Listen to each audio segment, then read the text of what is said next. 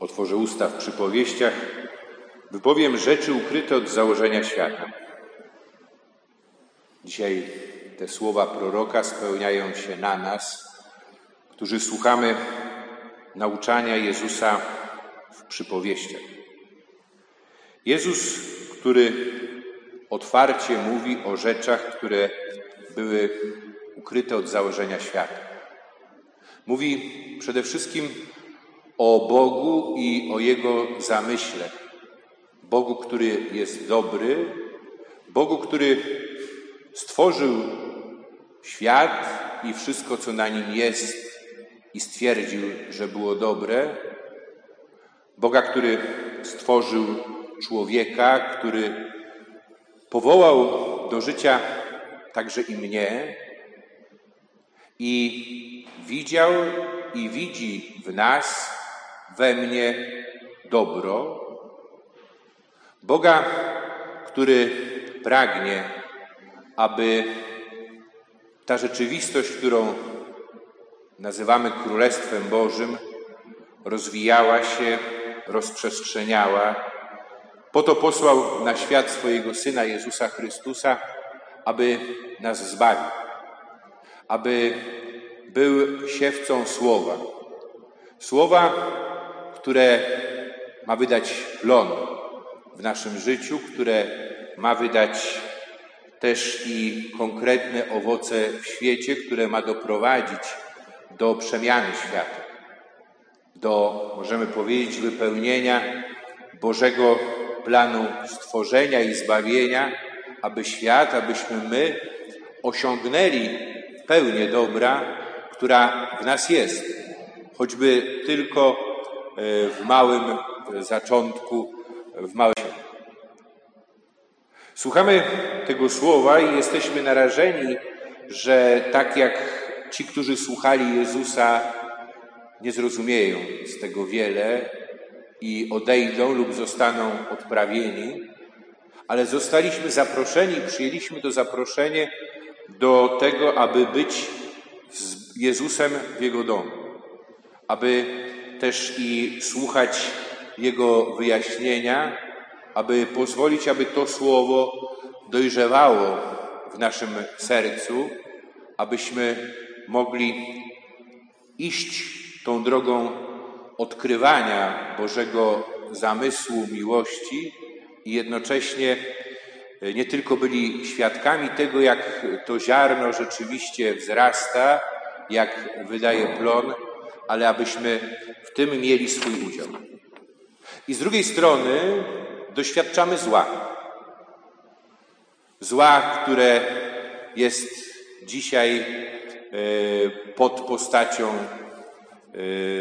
koronawirusa COVID-19.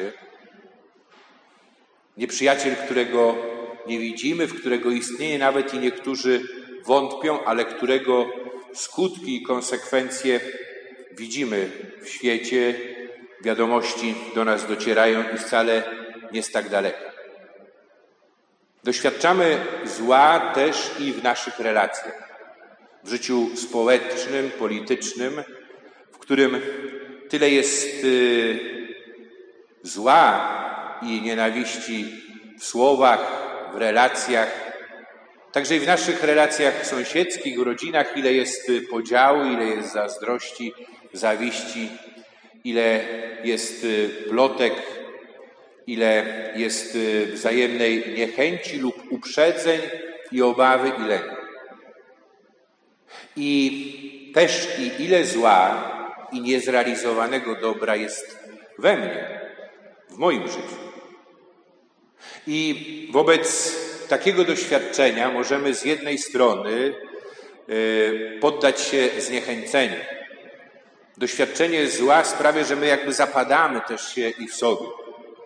Ale zniechęcenie, jak e, pisała o tym święta Teresa od e, dzieciątka Jezus, ta mała święta Tereska, której tu zresztą i obraz wisi na ścianie naszego kościoła, to jest forma pychy. Dlaczego? Bo ono ujawnia, że tak naprawdę to nie w Bogu pokładam moją ufność i nadzieję, ale w samym sobie, w moich własnych siłach czy w innych rzeczywistościach i doświadczając swojej własnej y, słabości i niemocy, ulegam zniechęceniu. A Bóg zaprasza mnie do tego, abym w Nim położył moją nadzieję. I abym cierpliwie też i znosił te różne doświadczenia w taki sam sposób, jak On cierpliwie towarzyszy mi na drodze mojego życia, na drodze mojego zbawienia. Można przyjąć też inną postawę wobec zła, a mianowicie taką jak ci słudzy w przypowieści, którą opowiada Jezus. Czyli starać się wytępić to zło, utożsamiając i identyfikując je z konkretnymi osobami. Ale to prowadzi tak naprawdę do jeszcze większego zła. To nie prowadzi do dobra, to nie pomaga temu, aby ten, który posiał y, dobre nasienie, zebrał obfity plon. I w życiu Kościoła, i w naszym życiu przecież niejednokrotnie pojawiają się takie pokusy. Pokusa purytanizmu, czystości, która tak naprawdę jest tym, czego doświadczyli, czemu ulegli ci, którzy przyprowadzili kobietę cudzołożną do Jezusa, domagając się od Niego osądzenia jej. Przyprowadzili ją po to, aby ukryć przed samymi sobą swój własny grzech, swoją własną niesprawiedliwość i stanąć jako ci, którzy są czyści i nieskalani. I to jest pokusa, którą popadli faryzeusze, których tak ostro krytykował Jezus, y, będąc przekonani o tym, że ideał życia, jakiego oczekuje od nich Pan Bóg, to jest zachowanie czystości i dotarcie do końca życia z czystymi rękami, z czystym y, kątem, nie kalając się y, żadnym grzechem, nie doświadczając żadnego upadku. My wiemy, że jest to niemożliwe i każdy, kto uczciwie popatrzy na swoje życie, popatrzy na siebie, to dostrzeże dużo więcej niż y, chciałby zobaczyć. A ideałem nie jest dojść nieskalanym, jak niezapisana karta. My na końcu naszego życia będziemy sądzeni z miłości i z konkretnych uczynków, z tego, co uczyniliśmy z naszego życia. Bo nasze życie jest wielkim dobrem, jakie otrzymaliśmy od Boga. Ale to jest dar. Nasze życie, jak mówił święty Jan Paweł II, jest nam dane, ale jednocześnie jest nam zadane. I tak naprawdę to ode mnie zależy, co uczynię z mojego życia. I czy moje życie będzie życiem sług Pana Żniwa, czy będzie należało do nieprzyjaciela. Nieprzyjaciela, który przyszedł, aby y, niszczyć, y, aby dzielić, aby oskarżać, aby w konsekwencji doprowadzić do unicestwienia wszelkiego dobra, doprowadzić do unicestwienia y, człowieka doprowadzić do mojej zguby. I to, do czego zaprasza nas y, dziś Pan, to jest, y, abyśmy skoncentrowali naszą uwagę nie na złu, ale na dobru. Bo o dobro tak naprawdę chodzi. I o naszą troskę, i o nasze wysiłki, aby to dobro wzrastało. I być może jesteśmy zawiedzeni, bo oczekiwalibyśmy że jeśli to dobro pochodzi od Boga, to ono zatriumfuje, to ono stanie się widoczne w sposób bezdyskusyjny. Nasze wyobrażenie Boga to jest y, wyobrażenie właśnie wszechmocnego Pana i oczekiwali, oczekiwalibyśmy od Niego jakichś spektakularnych działań. A to, co próbuje wytłumaczyć nam Jezus za pomocą przypowieści, to jest, że Bóg działa w sposób ledwie dostrzegalny. Wybiera drogi nic nieznaczące. W oczach świata Bóg działa e, w taki sposób, że możemy powiedzieć, wystawia nas e, niejako na próbę. ale w tym przejawia się Jego miłość i Jego wielkie miłosierdzie. I Bóg, tak jak słuchaliśmy w pierwszym czytaniu w księdze y, z Księgi Mądrości, Bóg, który jest dobry dla ludzi, ale który uczy też i nas, uczy swój lud poprzez swój sposób działania i uczy nas jednocześnie, że sprawiedliwy powinien miłować Boga. Czytałem w tych dniach y, w najnowszym numerze y, w drodze wywiad y, z księdzem Wojciechem Ziółkiem, jezuitą. On był kiedyś duszpasterzem akademickim, potem prowincjałem jezuitów prowincji krakowskiej. Obecnie jest misjonarzem, pracuje na Syberii. Rozmowa dotyczy tego, co moglibyśmy nazwać kryzysem w Kościele związanym z, ze złem, które się dokonywało, które się dokonuje i które jest ujawniane. Przede wszystkim chodzi o sprawy nadużyć czy zbrodni w stosunku do niepełnoletnich. Ale on mówi też i rzecz niezwykle ważną, istotną. Mówi to, co możemy odczytać e, w dzisiejszej Ewangelii. I mówi o tym, że ten obraz, który przecież jest nam tak bliski, Kościoła jako szpitala polowego, ten obraz, y, który y, przed naszymi oczami rozwija papież Franciszek, to tak naprawdę nie jest obraz takiej rzeczywistości, że do Kościoła jako szpitala polowego przynoszą ciężko rannych, krwawiących, wymagających natychmiastowej pomocy, tylko że ten kościół jako szpital polowy dzisiaj jest y, bardziej podobny do takiego szpitala jednoimiennego, do którego są przewożeni zarażeni koronawirusem. I tak naprawdę tam wszyscy są poubierani w kostiumy, w maski i naprawdę nie bardzo wiadomo, kto jest kim i nie wiadomo też i do końca, kto jest chory, kto jest nosicielem wirusa, kto jest zdrowy. I potrzeba testów, i co jest takim testem w kościele jako szpitalu polowym? Tym testem jest miłość. Nasza wzajemna troska o siebie.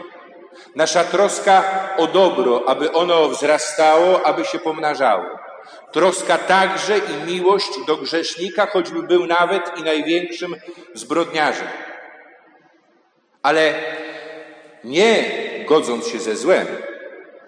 Złem, które trzeba też i ujawniać, któremu trzeba jasno powiedzieć nie, ale jednocześnie walcząc o ocalenie każdego człowieka, bez jakiegokolwiek wyjątku. Troszcząc się o to, aby to dobro, które Bóg złożył w nas, ono rzeczywiście wzrastało i pomnażało się. Potrzeba naszego zaangażowania w to. Bo słuchaliśmy w tych dwóch krótszych przypowieściach i o ziarnie gorczycy, i o zaczynie, którym y, kobieta zaprawiła trzy miary mąki. Jedna miara to jest 12-13 kg, czyli niewielki zaczyn i zakwasza prawie 40 kg ciasta. To jest y, coś imponującego. Czy ziarenko gorczycy, które ma mniej niż 1 mm średnicy i z niego wyrasta y, krzew roślina, Y, która może osiągnąć aż 4 y, metry. To jest coś, co jest niespodziewanego. To jest ta siła życia, która jest w Bożym Słowie, którą daje sam Bóg. Bóg, który się troszczy o to, aby to ziarno wzrastało, aby ten zaczyn zakwaszał rzeczywiście ciasto. Ale potrzebuje do tego naszej współpracy. Bo zwróćcie uwagę, pewien człowiek zasiał ziarno gorczycy, pewna kobieta, mężczyzna i kobieta, mężczyźni i kobieci, my wszyscy jesteśmy potrzebni i od naszego zaangażowania zależy tak naprawdę e, rezultat, e, zależy to, czy Królestwo Boże, ono będzie rzeczywiście się rozwijać. Czy to Boże Słowo rzeczywiście e, przemieni oblicze świata, w którym my żyjemy, którego jesteśmy członkami i w którym tak trudno nam rozeznać i odróżnić dobro od zła. Ale pierwszym krokiem do tego, pierwszym krokiem też i abyśmy podjęli tę odpowiedzialność, jest modlitwa. Jest y, ta modlitwa w Duchu Świętym, o której przypomina nam święty Paweł e, w drugim czytaniu, w tym fragmencie z listu do Rzymian. Duch Święty, który przychodzi z naszej słabości. I gdy my nie umiemy się modlić, On przyczynia się za nami w błaganiu. Prośmy w tej Eucharystii o to, aby Duch Święty dotknął i przemienił nasze serca. Aby otworzył nas na Pana, który chce w nas działać. Zły duch nie ma dostępu do naszego wnętrza. On może dotykać tylko z zewnątrz. Do tego sanktuarium Bożej miłości, którym jest nasze serce, ma dostęp tylko Bóg. Wówczas, kiedy my mu ten dostęp umożliwimy. Bo Bóg szanuje moją, szanuje naszą wolność. Pozwólmy mu działać w naszym życiu, zawierzając, że nasze życie może okazać się płodne.